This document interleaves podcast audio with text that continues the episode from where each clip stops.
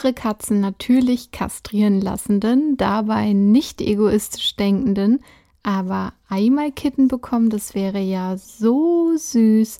Mitmenschen oder solche, die sich jetzt fragen, warum ich denn sowas sage. Schließlich sind Kitten doch auch so wahnsinnig süß.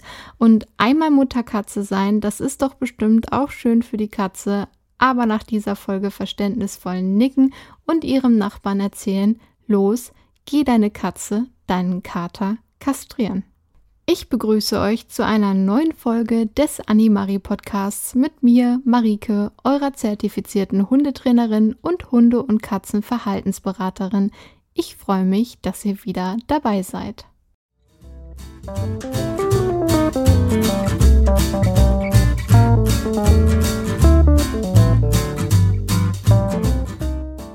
Heute geht es erneut darum, ob es sinnvoll ist, seinen Vierpfotenfreund anhand des Geschlechtes auszuwählen.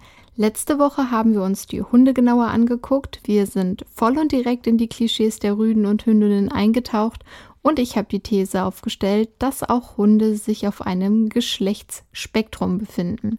Es den typischen Rüden, die klassische Hündin zwar gibt, aber eben auch alles andere dazwischen und dass tatsächlich auch Hündinnen markieren und extern motiviert sein können und dass das natürlich auch häufig mit der Rasse und der an diese gekoppelten ursprünglichen Aufgaben zu tun hat. Das war letzte Woche.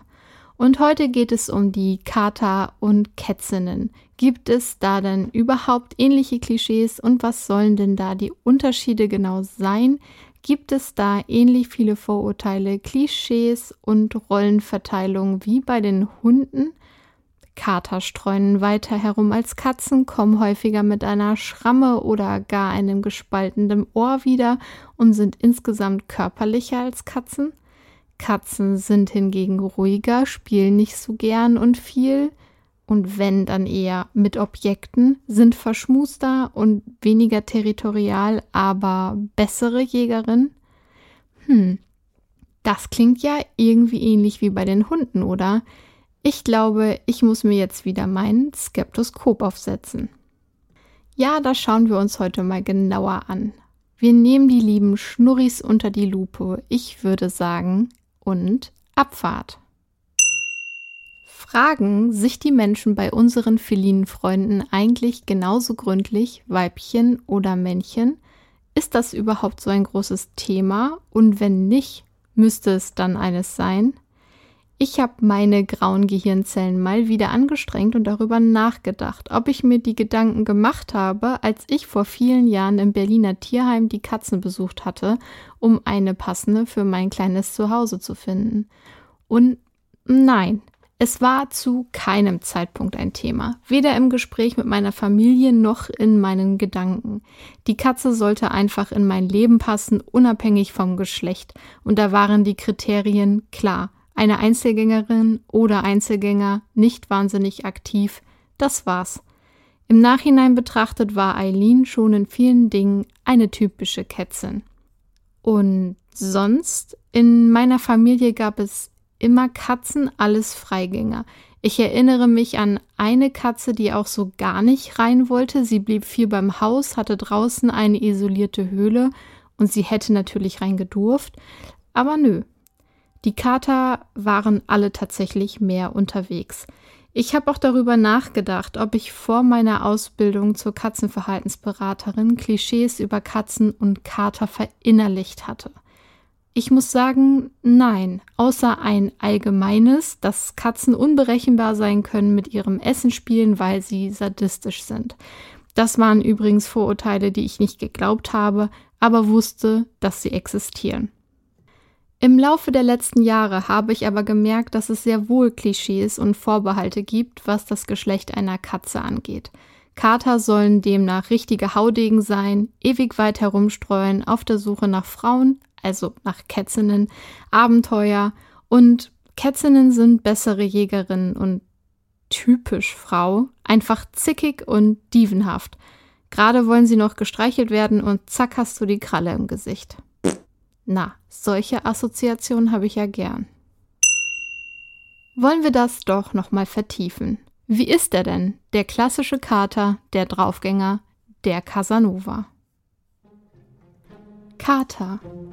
Diese stolzen Aristokraten der Katzenwelt tragen ihre maskuline Präsenz mit einer anmutigen Nonchalance. Mit einem majestätischen Gang und einem selbstbewussten Auftreten verkörpern sie die urbane Eleganz und den unabhängigen Geist, der sie auszeichnet. Ihre durchdringenden Augen und geheimnisvollen Blicke zeugen von einer tiefen Intelligenz, die sie hinter ihrer rätselhaften Fassade verbergen. Ein echter Kater ist ein Meister der Ruhe und Gelassenheit. Er beherrscht die Kunst, in seiner Umgebung präsent zu sein, ohne dabei seine Kontrolle zu verlieren. Sein sanftes Schnurren drückt seine Zufriedenheit und sein Wohlgefühl aus und lädt andere ein, sich in seiner Nähe zu entspannen. Kater sind nicht nur die selbstbewussten Aristokraten, sondern auch die Beschützer ihrer Territorien.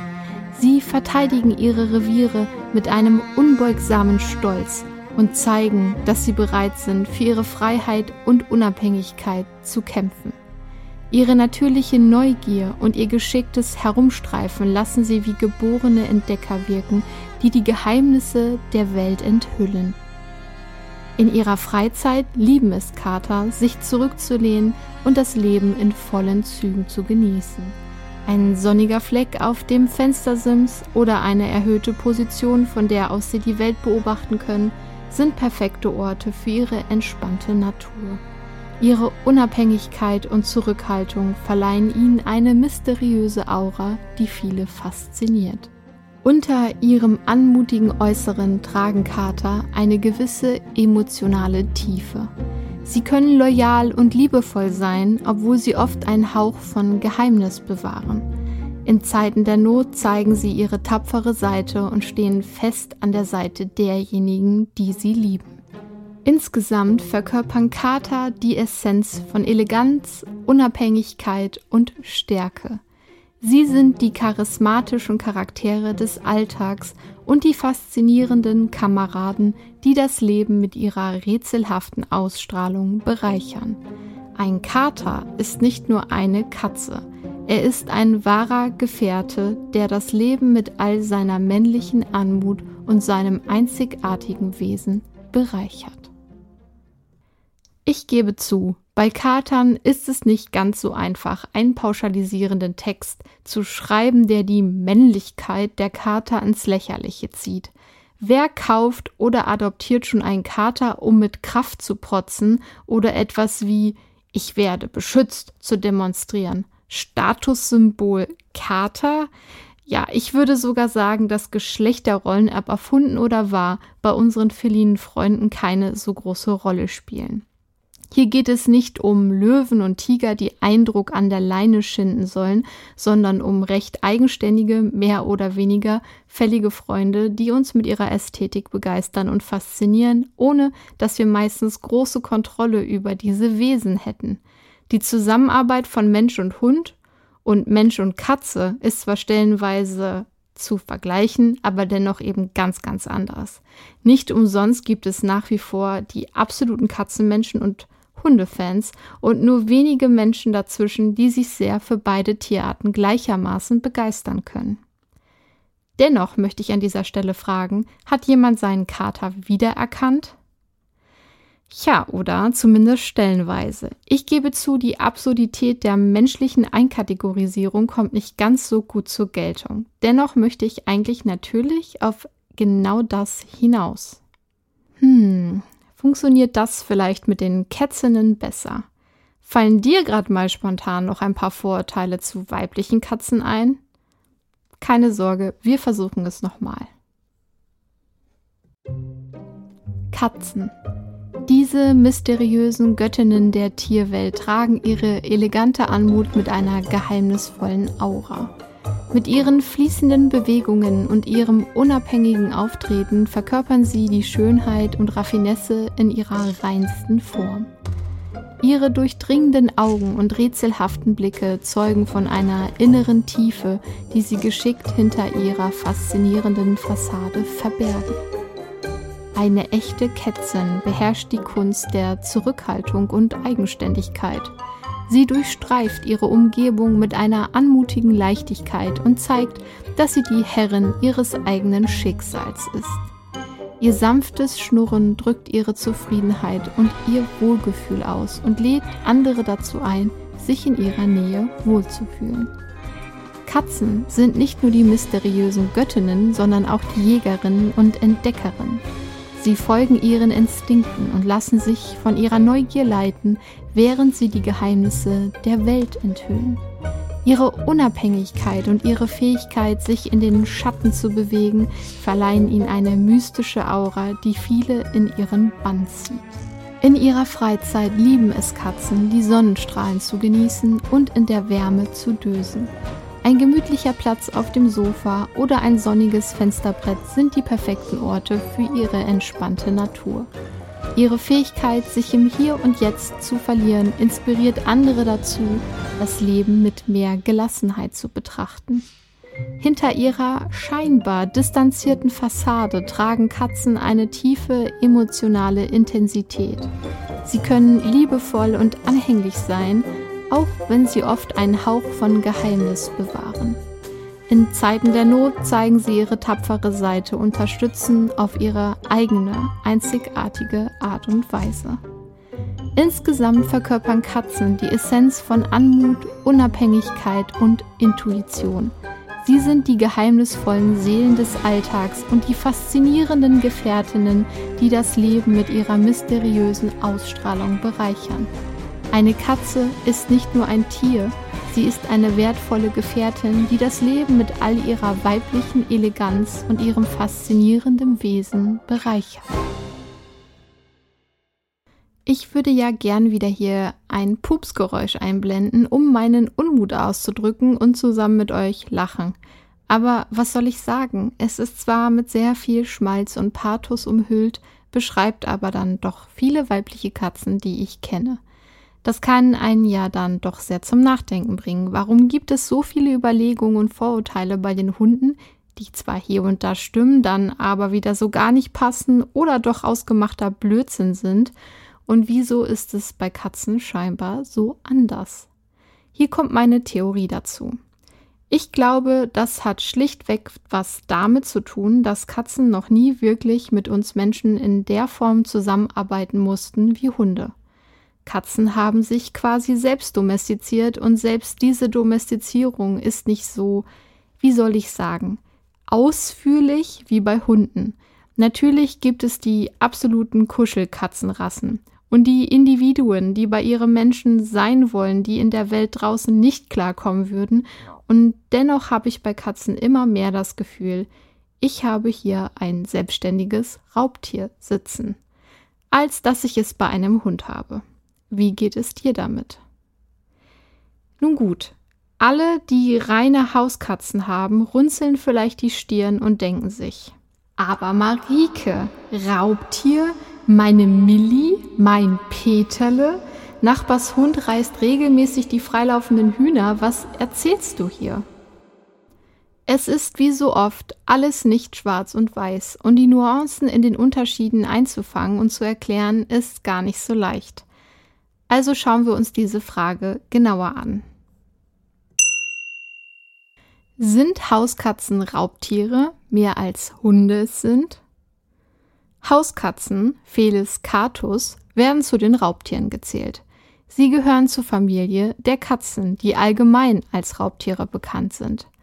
Raubtiere sind Tiere, die sich hauptsächlich von anderen Tieren ernähren, indem sie Beutetiere jagen und fangen. Hauskatzen, die besonders geschickte Jäger sind, haben angeborene Fähigkeiten, Beutetiere zu verfolgen, zu fangen, zu erlegen, zu fressen. Dies liegt in ihrer Natur als Raubtiere. Sie sind auch in der Lage, sich an verschiedene Umgebungen anzupassen und eine Vielzahl von Beutetieren zu jagen, darunter Vögel, Nagetiere und auch Insekten. Im Vergleich dazu sind Hunde, Canis lupus familiaris, ebenfalls Fleischfresser, aber ihre Domestizierung und Zucht haben zu einer viel größeren Vielfalt in ihrem Verhalten und auch ihrer Ernährung geführt. Einige Hunderassen sind immer noch sehr gute Jäger, während andere weniger stark ausgeprägte jagdliche Fähigkeiten haben. Nehmen wir die Hütehunde. Hier wurde zwar das Hetz, das Jagdverhalten, genutzt, aber durch jahrhundertelange Zucht das Töten, das Packen, das Reißen rausgezüchtet. Ich stelle das hier sehr vereinfacht dar. Und es wird dem Border Collie geben, der den Hasen, den er dann fängt, doch zu Tode schüttelt. Aber wird er ihn auch fressen? Und die meisten Hütehunde reagieren auf den Bewegungsreiz, aber haben gar nicht den ausgeprägten Willen, das Tier letztendlich zu greifen. So wie Dori einfach schwimmen, schwimmen, schwimmen wollte, so möchten viele Rassen einfach rennen, rennen, rennen. Aber hey, es gibt die Hunderassen, wie zum Beispiel einen Windhund, den Tazi, der selbstständig bei seinen Menschen auf die Jagd geht und sich auch selbst ernährt. Übrigens keine gute Idee für den deutschen europäischen Raum, diesen Hund in einer kleinen Stadtwohnung zu halten. Nur mal so am Rande. Wir haben über 400 Hunderassen mit diversen Aufgaben, Größen und Fähigkeiten. Und wir haben die Katzen. Generell kann man sagen, dass Hauskatzen aufgrund ihrer natürlichen Veranlagung als Raubtiere tendenziell besser an das Jagen von Beutetieren angepasst sind als die meisten Hunderassen. Bedeutet das denn, dass Katzen instinktsicherer oder instinktiver, ursprünglicher, intuitiver sind als Hunde? Es ist schwer, generelle Aussagen darüber zu treffen, ob Katzen jetzt wirklich instinktiver sind als Hunde oder umgekehrt, da sowohl Katzen als auch Hunde verschiedene Arten von Instinkten und Verhaltensweisen haben, die auf ihre jeweiligen evolutionären Hintergründe zurückzuführen sind. Hunde zeigen eine große Vielfalt an Verhaltensweisen, die stark von ihrer Domestizierung und Zuchtgeschichte abhängt. Einige Hunderassen, wie ich schon sagte, haben immer noch starke jagdliche Instinkte und können sehr intuitiv auf Spuren reagieren. Insgesamt könnten Katzen aufgrund ihrer weniger starken Domestizierung und ihres näheren genetischen Erbes zu Raubtieren als etwas instinktiver in ihrem jagdlichen Verhaltensweisen betrachtet werden, ja. Hunde hingegen zeigen eine größere Vielfalt an Verhaltensweisen aufgrund ihrer langen Geschichte der Anpassung an menschliche Bedürfnisse und Aufgaben. Wir müssen jedoch dabei auch betrachten, dass sowohl Katzen als auch Hunde individuelle Unterschiede aufweisen können und das Verhalten eines bestimmten Tieres von Faktoren beeinflusst wird, darunter Genetik, Umgebung und soziale Interaktion. Mir ist es wichtig, dass wir unterscheiden zwischen einer auf Erfahrung basierten Meinung und messbaren Fakten. Du kannst die Erfahrung mit deinem Stummtiger gemacht haben, dass er sehr wenig Jagdinteresse hat und lieber drin ist als draußen, anders eben als der Nachbarshund, der wie wild Kaninchen jagen will und auch die Igel im Garten totbeißt, wie im Rausch, egal wie viele Stacheln in seiner Nase stecken bleiben und dann hast du auch Recht auf deine Situation angewandt. Solche Hunde gibt es, solche Katzentiere gibt es. Und dennoch ist es ein Fakt, dass Katzen eine, naja, wie soll ich das nennen, sich einer kleineren Domestizierung unterzogen haben, unterzogen wurden. Zusammenfassend kann man vielleicht sagen, dass Hunde aufgrund ihrer langen Beziehung zu Menschen, die übrigens länger währt als die zu Katzen, eine größere Vielfalt an Verhaltensweisen und Fähigkeiten aufweisen, die auf unterschiedliche Rollen zurückzuführen sind, die sie im Laufe der Zeit gespielt haben. Katzen hingegen wurden in erster Linie aufgrund ihrer Fähigkeit zur Schädlingsbekämpfung domestiziert, was dazu geführt hat, dass sie in der Regel weniger stark vom Menschen beeinflusst wurden und weniger zielgerichteten Selektionsdruck erfahren haben. Zumindest bis heute. Zurück zu den Geschlechterrollen und Unterschieden von Kater und Kätzchen. Was ist also an diesen Behauptungen, Kater kuscheln mehr, Katzen sind eigenwilliger und so weiter wirklich dran? Was sind die geschlechtsspezifischen Unterschiede? Hier ist die Geschichte, wie bei den Hunden, würden wir hier nur über die Optik sprechen, sehr schnell zu Ende erzählt. Wie bei Hunden auch und eh den meisten Tieren ist der männliche Part größer und kräftiger als der weibliche. Und Kater haben häufig auch mehr Fell. Der Kragen ist zum Beispiel bei einer männlichen Maine Coon sehr viel mehr ausgeprägt und der Kater hat auch buschigere Hosen als die Maine Coon Dame. Doch das war es ja lange nicht. Schauen wir uns mal wildlebende Katzen an. Da hätten wir die Löwen, ganz klare Rollenverteilung. Und bei Tigern ist es auch wieder anders. Und bei Geparden und bei Luchsen und, und, und. Das alles aufzuschlüsseln, da hängen wir ewig in dieser Folge fest. Also schauen wir uns die wildlebenden Hauskatzen an. Wildlebende Hauskatzen, die kein Zuhause haben und in urbanen oder ländlichen Gebieten auf sich allein gestellt sind, zeigen eine interessante Dynamik in Bezug auf Geschlechterrollen und soziales Verhalten. Im Gegensatz zu einigen Großkatzen leben wilde Hauskatzen oft eher als Einzelgänger, was ihre Geschlechterrollenverteilung von der anderen sozialen Tiere wie Wölfe oder Löwen unterscheidet. Dennoch gibt es einige Aspekte, die die Geschlechterrollenverteilung bei diesen wildlebenden Katzen beeinflussen. Wilde Hauskatzen, sowohl Kater als auch, als auch Kätzinnen, sind territorial, wenn auch auf sehr unterschiedliche Weise. Kater haben oft größere Streifgebiete, die sich mit den Revieren mehrerer weiblicher Katzen überlappen können. Diese Überlappungen sind oft Bereiche, in denen Paarungsmöglichkeiten bestehen. Katzen haben tendenziell kleinere Streifgebiete und sind sehr territorial gegenüber anderen Katzen, insbesondere gegenüber anderen weiblichen Katzen. Auch hier können wir also wieder festhalten, Kater sind eher extern motiviert, Kätzinnen eher intern. Bei einer Kastration wird das Streifgebiet des Katers übrigens deutlich kleiner. Ja, es gibt dann doch eine recht klare Aufteilung der Verantwortlichkeiten während der Aufzucht der Jungen. Naja, okay, klar, die Mutterkatze kümmert sich in den ersten Wochen nach der Geburt um die Jungen, aber es ist nicht ungewöhnlich, dass Kater in der Nähe bleiben oder sogar bei der Versorgung der Jungen helfen. In Gebieten, in denen Nahrungsquellen begrenzt sind, können Konkurrenz und Konflikte zwischen wilden Katzen auftreten. Diese Konflikte betreffen oft beide Geschlechter gleichermaßen und sind nicht auf bestimmte Geschlechterrollen beschränkt. Ich möchte sehr deutlich darauf hinweisen, dass es starke individuelle Variationen im Verhalten von Hauskatzen gibt. Einige Kater können sozialer sein und mehr Interaktion mit anderen zeigen, während einige möglicherweise dominanter und territorialer sind. Diese Variationen hängen von Faktoren wie genetischer Veranlagung, Erfahrung in der frühen Lebensphase und Umweltbedingungen ab. Insgesamt könnte man sagen, zeigen wilde Hauskatzen, die ohne ein festes Zuhause leben, eine recht flexible Geschlechterrollenverteilung und passen sich den jeweiligen Umweltbedingungen irgendwie an. Tja, da erzähle ich dir jetzt was. Katzen sind in der Regel doch Einzelgänger. Ja, Pustekuchen. Es gibt Situationen, in denen wilde Kater, insbesondere in städtischen oder ländlichen Gebieten, dazu neigen, sich in lockeren Gruppen oder Kolonien zusammenzuschließen. Diese Gruppen werden manchmal als Katerclans oder Katerkolonien bezeichnet.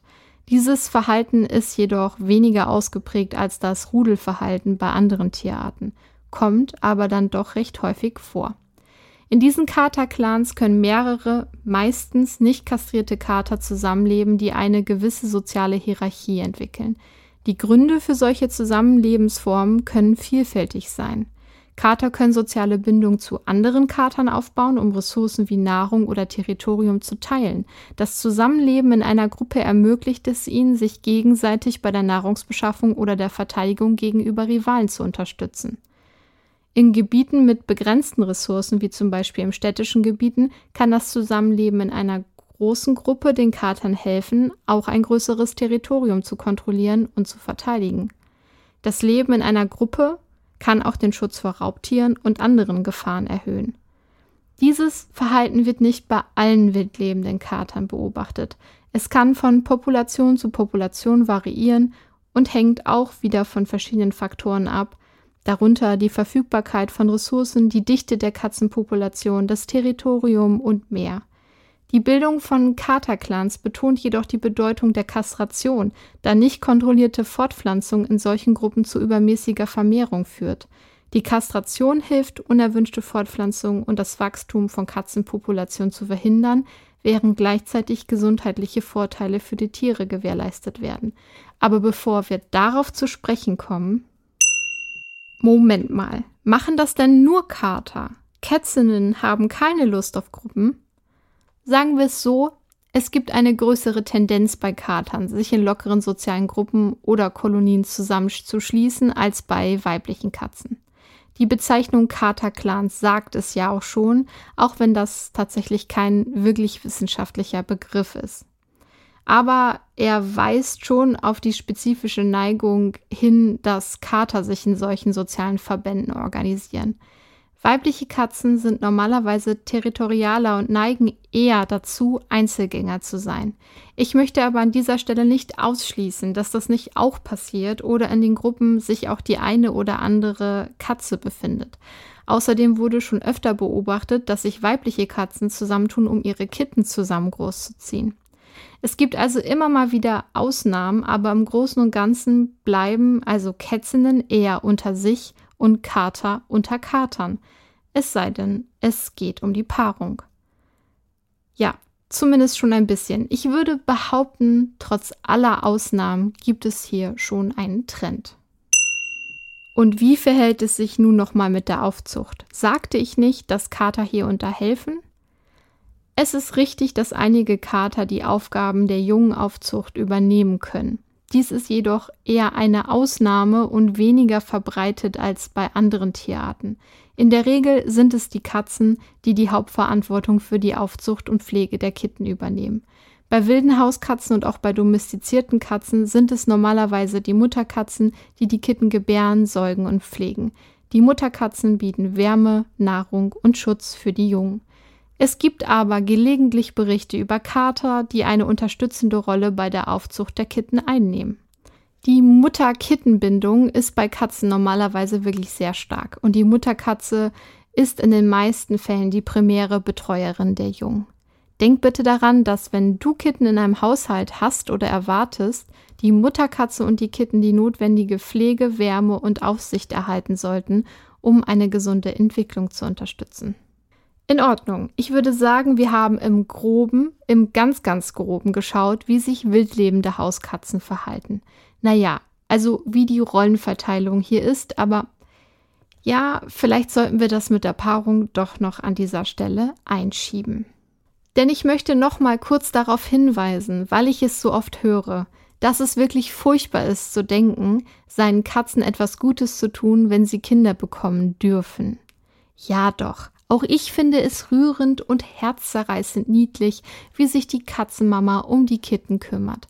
Wie toll die Katzenkitten zusammen spielen, wie viel Leben und Energie da zu sehen ist und wie viel Liebe, Pflege und Wärme. Und jetzt kommen wir mal zum Paarungsakt. Ich will hier gar nicht so genau darauf eingehen, weil diese ganze Thematik könnte auch ein ganz eigenes Skript sein. Ich, ich möchte nur sagen, die Paarung von Kitten kann für die weibliche Katze schmerzhaft sein.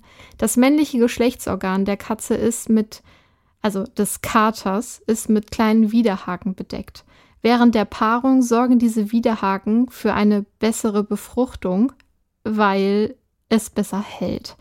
Aber sie können bei der weiblichen Katze Schmerzen und Verletzungen verursachen, da sie beim Zurückziehen des Gliedes reiben und sich verkeilen. Dies ist ein evolutionäres Merkmal, das die Chancen auf eine erfolgreiche Befruchtung erhöhen sollte, nämlich dass die Katze nicht so gut abhauen kann. Der Biss des Katers in den Nacken ist eine weitere charakteristische Verhaltensweise während der Paarung von Katzen. Dieses Verhalten wird oft auch als Nackenbiss oder Kopfnicken bezeichnet. Während der Paarung bei Katzen ergreift der Kater die weibliche Katze im Nackenbereich mit seinen Zehen und hält sie dort fest. Warum macht er das? Das gilt einerseits der Stabilisierung, der hilft, also der Biss hilft, die weibliche Katze während der Paarung in Position zu halten. Sie kann nicht so gut weg, weil der Akt eben schmerzhaft ist. Und ja, er kann so besser die Kontrolle über die Partnerin behalten. Und zweitens, der Biss im Nacken stimuliert tatsächlich hormonelle Reaktionen bei der weiblichen Katze, die den Fortpflanzungsprozess unterstützt. Und das erhöht natürlich die Chance auf eine erfolgreiche Befruchtung. Es gibt noch weitere Gründe, warum es den Nackenbiss gibt und warum man ihn bei Katzen, die sich kennen, eher seltener sieht, aber ich möchte darauf gerne ein andern Mal genauer eingehen. Nur so viel, der Nackenbiss kann sich entzünden und das nicht so unhäufig. Aber Marike, die Katze selbst, ist doch rollig und will die Paarung und der Kater hat um sie geworben und das hat sich die Natur so ausgedacht. So hat es sich halt entwickelt. Das ist doch ein ganz natürlicher Vorgang. Ja, ich gebe das gern zu, das stimmt. Aber mal abgesehen davon, dass dieser Fortpflanzungstrieb nichts damit zu tun hat, dass es der Katze selbst gefällt oder dass es für sie schön sein muss. Ich meine, Spinnenmännchen lassen sich nach der Paarung teilweise auffressen vom Weibchen. Glaub jetzt nicht, dass das so angenehm ist. Gibt es ja auch noch andere Gründe für eine Kastration. Ich werde das hier nicht das letzte Mal sagen, aber zumindest heute deutlich das erste Mal. Lasst eure Katzen kastrieren. Ihr seid keine Gutmenschen, weil ihr glaubt, eurer Katze etwas Gutes zu tun, weil sie endlich Mama werden darf. Also das sage ich jetzt für alle, die keine professionelle Zucht führen. Ne? Das ist ein anderes Thema. Die Kastration von Katzen, insbesondere von Hauskatzen, hat zahlreiche Vorteile für die Tiere selbst, die Tierpopulation und die menschliche Gemeinschaft. Unkontrollierte Vermehrung von Katzen führt natürlich zu einer Überpopulation, was wiederum zu überfüllten Tierheimen, Tierleid, gesundheitlichen Problemen der Tiere führt. Übrigens, du glaubst, das Problem haben andere Länder wie beispielsweise Spanien. Ja, auch Deutschland hat große Probleme mit wild lebenden Straßenkatzen. Schätzungsweise zwei Millionen herrenlose Katzen leben auf Deutschlands Straßen. Das ist der Stand von September 2020. Viele von ihnen hatten niemals ein Zuhause und sind nicht kastriert. Infolgedessen vermehren sie sich unkontrolliert, sodass ein Anstieg der Population die logische Konsequenz ist. Ja, da musste ich auch kräftig schlucken. Kastrierte Katzen haben übrigens auch ein geringeres Risiko für bestimmte gesundheitliche Probleme wie Gebärmutterentzündung und Gebärmutterkrebs bei weiblichen Katzen sowie Hodenkrebs bei männlichen Katzen. Kastrierte Katzen neigen dazu, weniger aggressiv zu sein und weniger territoriales Verhalten wie Markieren mit Urin zu zeigen. Außerdem zeigen kastrierte Katzen oft weniger störende Verhaltensweisen wie übermäßiges Miauen während der Paarungszeit oder das Weglaufen auf der Suche nach einem Partner. Man kann also zusammenfassen, Kastrierte Katzen können ein insgesamt ruhigeres und weniger stressiges Leben führen, da sie nicht den hormonellen Schwankungen oder dem Drängen der Fortpflanzung ausgesetzt sind. Insgesamt ist die Kastration von Hauskatzen eine verantwortungsvolle Maßnahme, die dazu beiträgt, die Gesundheit und das Wohlbefinden der Tiere zu verbessern und gleichzeitig das Problem der unkontrollierten Vermehrung anzugehen. Gut, dieser kleine Exkurs musste wirklich sein. Im Rahmen des Tierschutzes ist es einfach wichtig, darauf immer aufmerksam zu machen. Aber kommen wir zurück zum eigentlichen Thema. Kater oder Katze? Was ist denn nun zu beachten? Was passt besser zu dir? Was sind die gängigen Vorurteile? Kastrierte Kater werden oft für ihre besondere Anhänglichkeit geschätzt. Ja, wirklich. Sie zeigen ein ruhigeres und entspannteres Wesen, das von ausgiebigen Schlafphasen begleitet wird. Ein markanter Unterschied zwischen Katern und Katzen liegt in ihrer Größe und Statur, das habe ich schon gesagt. Kater sind größer, muskulöser, schwerer, eine Eigenschaft, die sich unabhängig von der jeweiligen Rasse zeigt.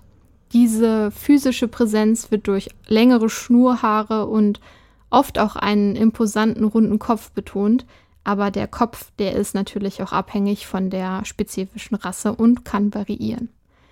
Junge Kater kämpfen miteinander, um ihre Kräfte zu messen, indem sie miteinander raufen oder toben. Ihr Spieltrieb ist im Allgemeinen stärker ausgeprägt als bei weiblichen Katzen.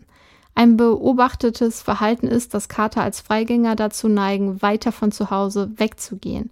Das birgt natürlich auch gewisse Risiken, insbesondere durch den Straßenverkehr.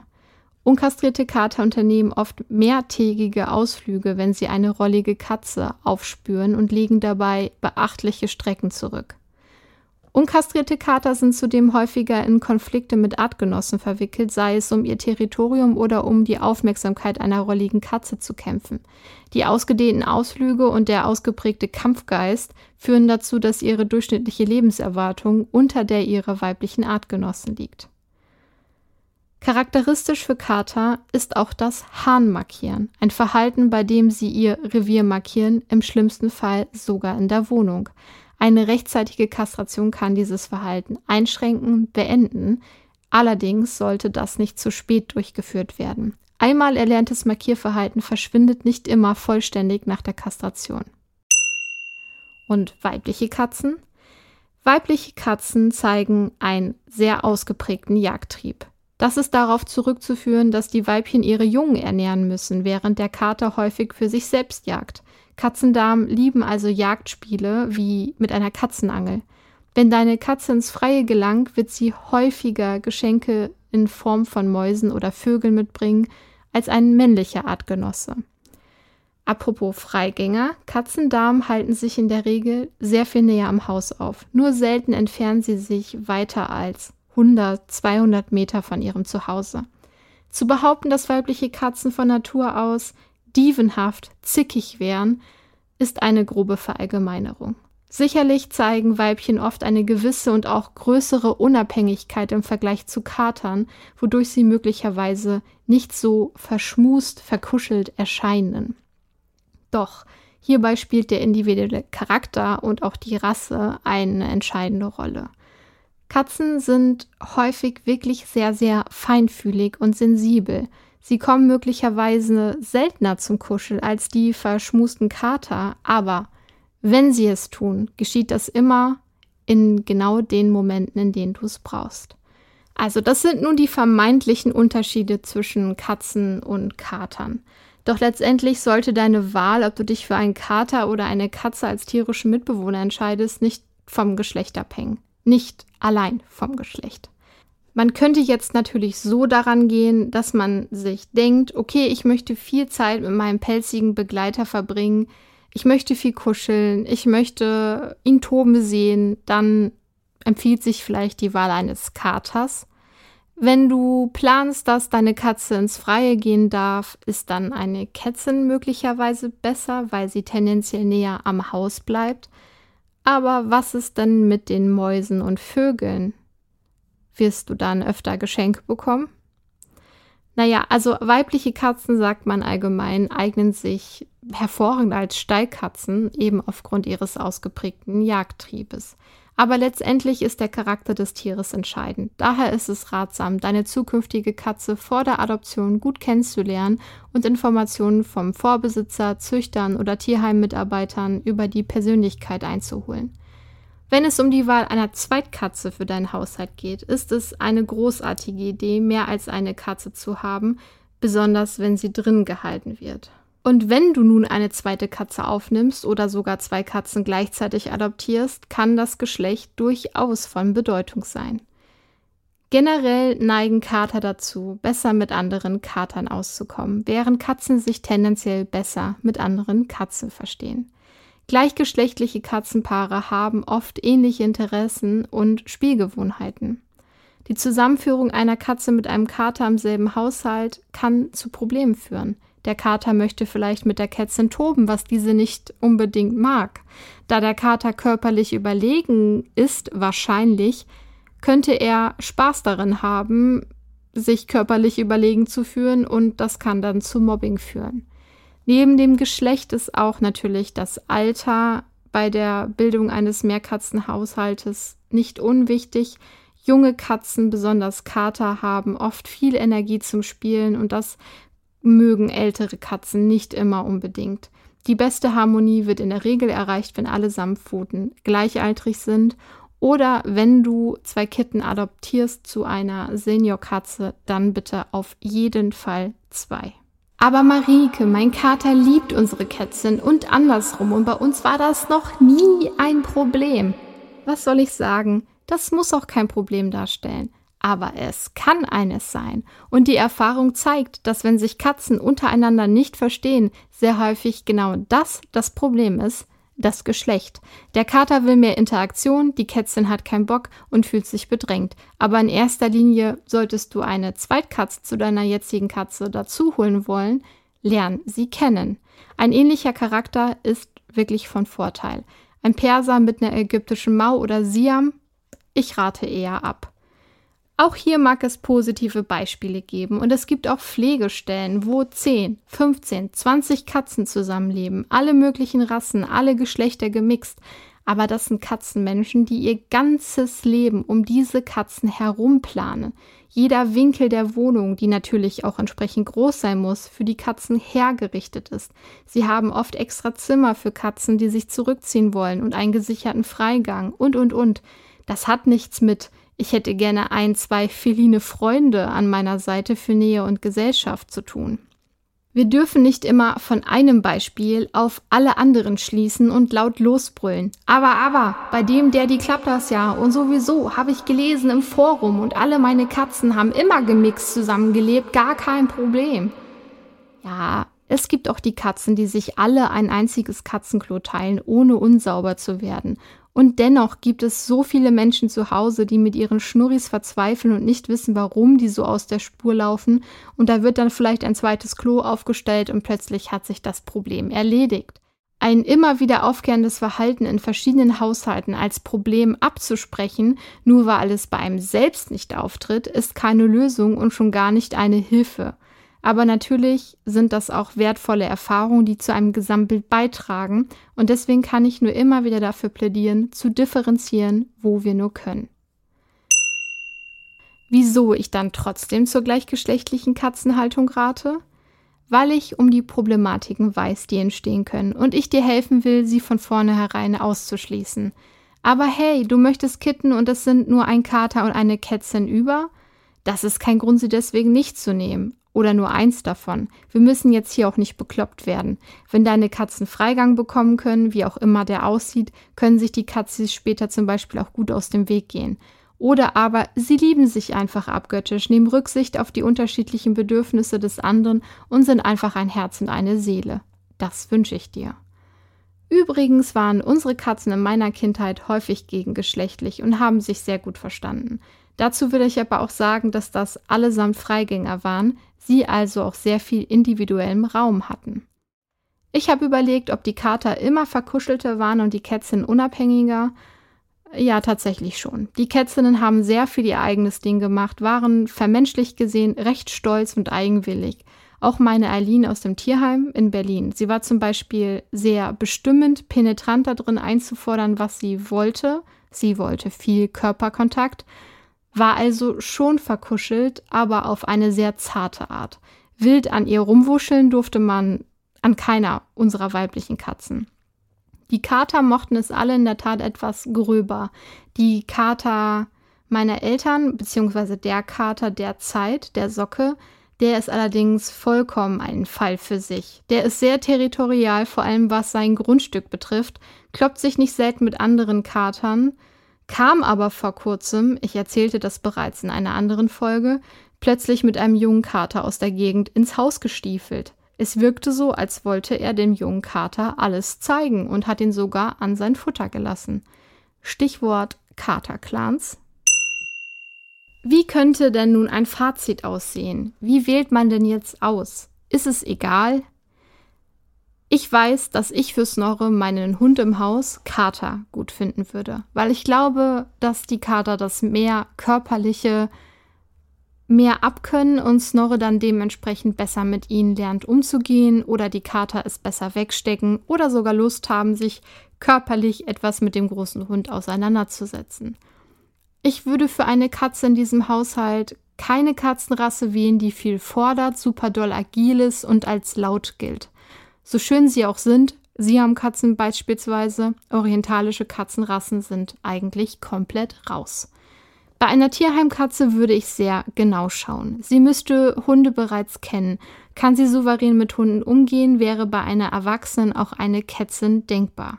Snorre ist mit Eileen groß geworden, für neue Hörer. Diese ist für etwa einem Jahr über die Regenbogenbrücke gegangen und er hat ihre Grenzen sehr gut akzeptiert. Und sie hat ihn auch respektiert. Sie haben zusammen aus Fenstern geschaut und auch nebeneinander gelegen. Abgöttisch geliebt haben sie sich aber nicht. Aber etwas mehr als toleriert, würde ich sagen, war das schon gefühlsmäßig.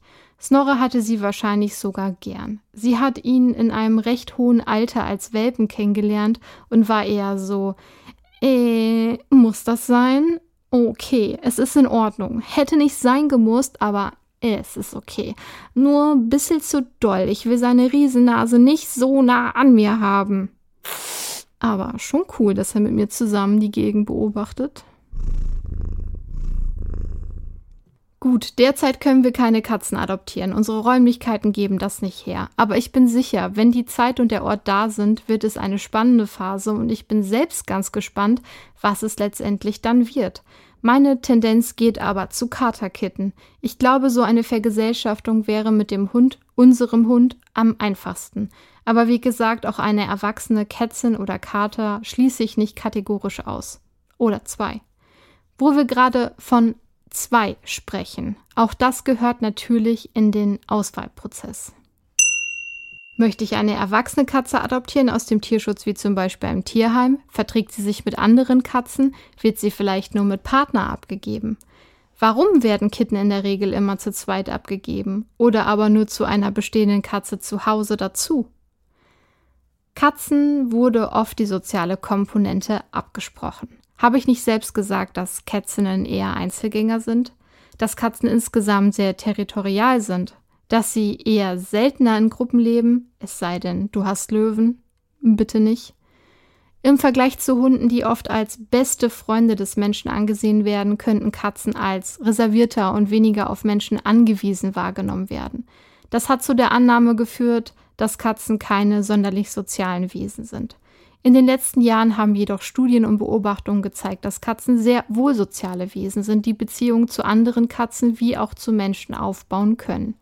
Viele Katzen suchen aktiv nach sozialer Interaktion, sei es durch Spielen, Schmusen oder gemeinsames Erkunden.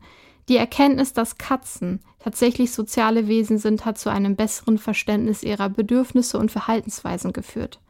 Jede Katze hat natürlich eine individuelle Persönlichkeit.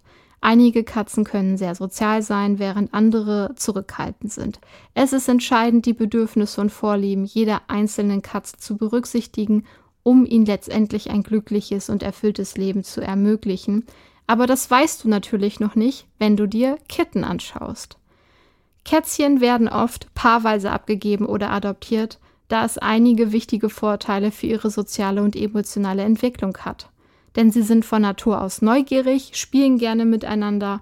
Wenn sie mit einem Geschwisterchen oder einem anderen Kätzchen zusammen sind, haben sie eine konstante Quelle für soziale Interaktion. Das hilft ihnen, ihre Sozialfähigkeiten zu entwickeln, spielerisch zu lernen und sich gegenseitig zu beschäftigen. Zudem sind Kätzchen sehr energiegeladen und benötigen viel Spiel und Bewegung. Ein Spielkamerad kann dazu beitragen, dass sie aktiver sind und sich nicht langweilen. Wenn Kitten allein gehalten werden, können sie dazu neigen, sich unangemessen zu verhalten oder destruktiv zu sein, um die Energie loszuwerden. Ich habe das leider häufig in Beratungen, dass wir Menschen erzählen, sie wollen aber wirklich nur ein Kitten und sie vergessen dabei sehr, sehr oft, dass sie das, was eine andere Katze dem Kitten geben kann, selbst nicht abbilden können. Mit unseren Hunden können wir Hundebegegnungen schaffen, wir können Hundefreunde treffen, wir können in Parks gehen, auf Hundeauslaufflächen, wir können dem Hund so, also wenn er es möchte und braucht, einen ja, sozialen Freundeskreis aufbauen. Das können wir mit unserer Katze nicht. Kitten können sich gegenseitig emotionalen Trost spenden. In unbekannten oder stressigen Situationen, wie beispielsweise beim Umzug in ein neues Zuhause, kann die Anwesenheit eines vertrauten Gefährten dazu beitragen, Ängste zu mildern und Stress abzubauen. Wenn Kitten bereits einen Spielkameraden haben, kann die Eingewöhnung in ein neues Zuhause erleichtert werden. Sie können sich Sicherheit bieten, sich an die neue Umgebung gewöhnen. Kitten sind soziale Tiere und können unter Einsamkeit leiden, wenn sie ohne Artgenossen gehalten werden. Ein Kätzchen allein könnte sich isoliert und unglücklich fühlen. Durch das Beobachten und Interagieren mit ihren Geschwistern oder einem anderen Kitten lernen sie Verhaltensweisen und Fertigkeiten, die für ihre Entwicklung wichtig sind. Manchmal gibt es Kitten, die sich zu Einzelkatzen entwickeln. Es ist ratsam, bei der Entscheidung, ob man ein oder zwei Kätzchen adoptiert, den Rat von Fachleuten zu suchen, die die Kätzchen und ihre Persönlichkeit am besten kennen und beurteilen können. Und sonst was sage ich denn jetzt einem Kunden, der eine Rasseberatung bei mir gebucht hat und sagt, er sei nicht sicher, ob Männchen oder Weibchen? Wie beim Hund würde ich sagen, dass die Herausforderungen gleich groß sein können. Auch bei Katzen und Katern gibt es eine große Bandbreite von Charakteren, unabhängig vom Geschlecht. Der Unterschied und warum es beim Hund so schwierig ist zu sagen und auch einfach oft falsch ist, liegt meiner Meinung nach an den verschiedenen Aufgaben der Rassen. Das gibt es bei Katzen nicht. Hatten Katzen eine Aufgabe, dann war es Schädlingsbekämpfung und Punkt. Ja, heutzutage gibt es Therapiekatzen. Einige Menschen gehen mit ihren Katzen spazieren, nehmen sie mit auf Reisen und und und. Doch das ist viel mehr abhängig vom individuellen Charakter als jetzt bei Hunden. So gut wie jeder Hund hier in Deutschland wird lernen müssen, an der Leine zu gehen. Bei Katzen ist da keine Notwendigkeit per se. Hunde mitnehmen ins Hotel, ins Restaurant ist üblich, viel üblicher als eine Katze. Ja, auch da gibt es mittlerweile extra Ferienwohnungen, so dass es gehen kann. Aber für sehr viele Katzen ist Verreisen auch einfach Stress und kommt also für sie gar nicht in Frage. Für die allermeisten Hunde ist es sehr viel klarer, als es für die Katze ist, die eventuell auch drei oder vier zu Hause hat als Freigänger. Wo mein Mensch ist, da bin ich auch. Ja, es gibt auch Katzen, die suchen sich einfach ein neues Zuhause, wenn ein altes ihnen nicht gefällt. Diese Unabhängigkeit hat nicht jede Katze im Blut, das gebe ich zu, und ich will ihnen auch nicht die unsterbliche Liebe absprechen, die sie selbstverständlich auch für ihre Menschen empfinden kann. Und doch, so viele Parallelen es hier im Einzelnen geben kann, so viele Unterschiede gibt es dann doch, global gesehen, bei Katze und Hund. Und deswegen werden vielleicht auch die Geschlechtsunterschiede, die eben nicht oder nicht so sehr vom ursprünglichen Aufgaben verwaschen worden sind, deutlicher oder greifbarer oder wirklicher als bei unseren Hunden.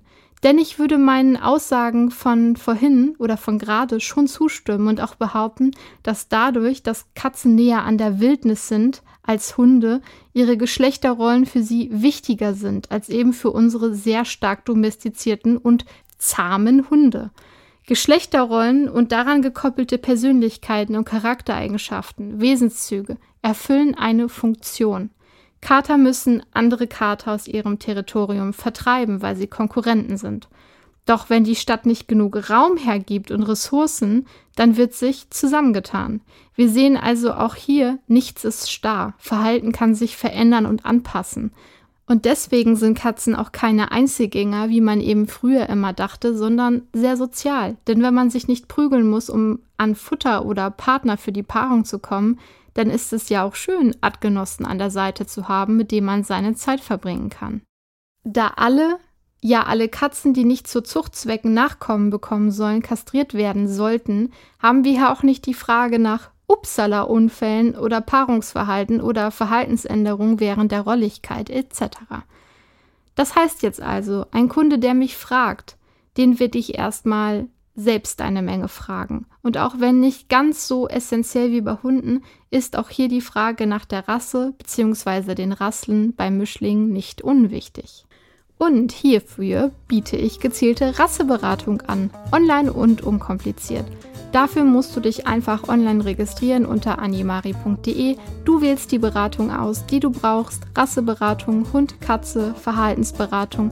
Zwei Wochen, vier Wochen, in denen ich dich dann begleite. Natürlich nur sinnvoll, wenn schon ein Wauzbert oder ein Schnurri bei dir wohnt, die Verhaltensberatung.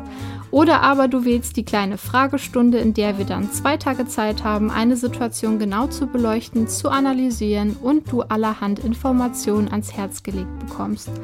In der Beratung kannst du in deinem persönlichen Chat Fotos, Videos hochladen, das Profil deines Vierpfotenbegleiters ausfüllen und mir so ein umfassendes Bild deines Lieblings beschreiben.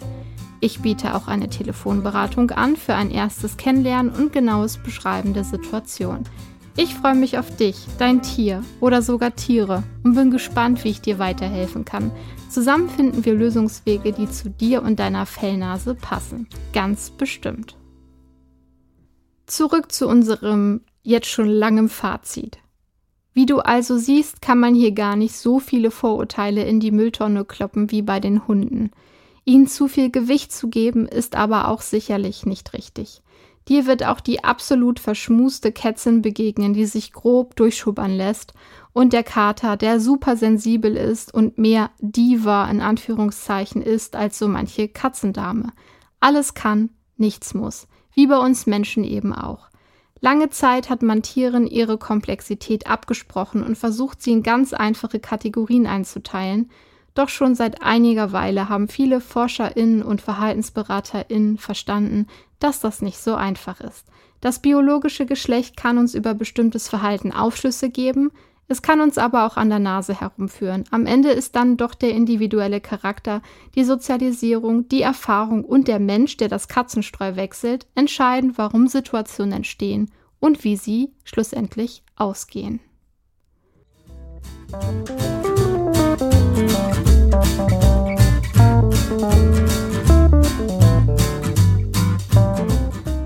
Meine lieben Animaris, damit sind wir am Ende dieser Folge angelangt.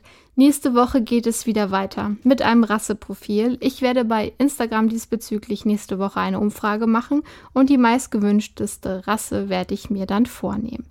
Du kannst mir natürlich auch folgen, um solche Umfragen nicht zu verpassen. Du findest mich unter animari-official auf Instagram.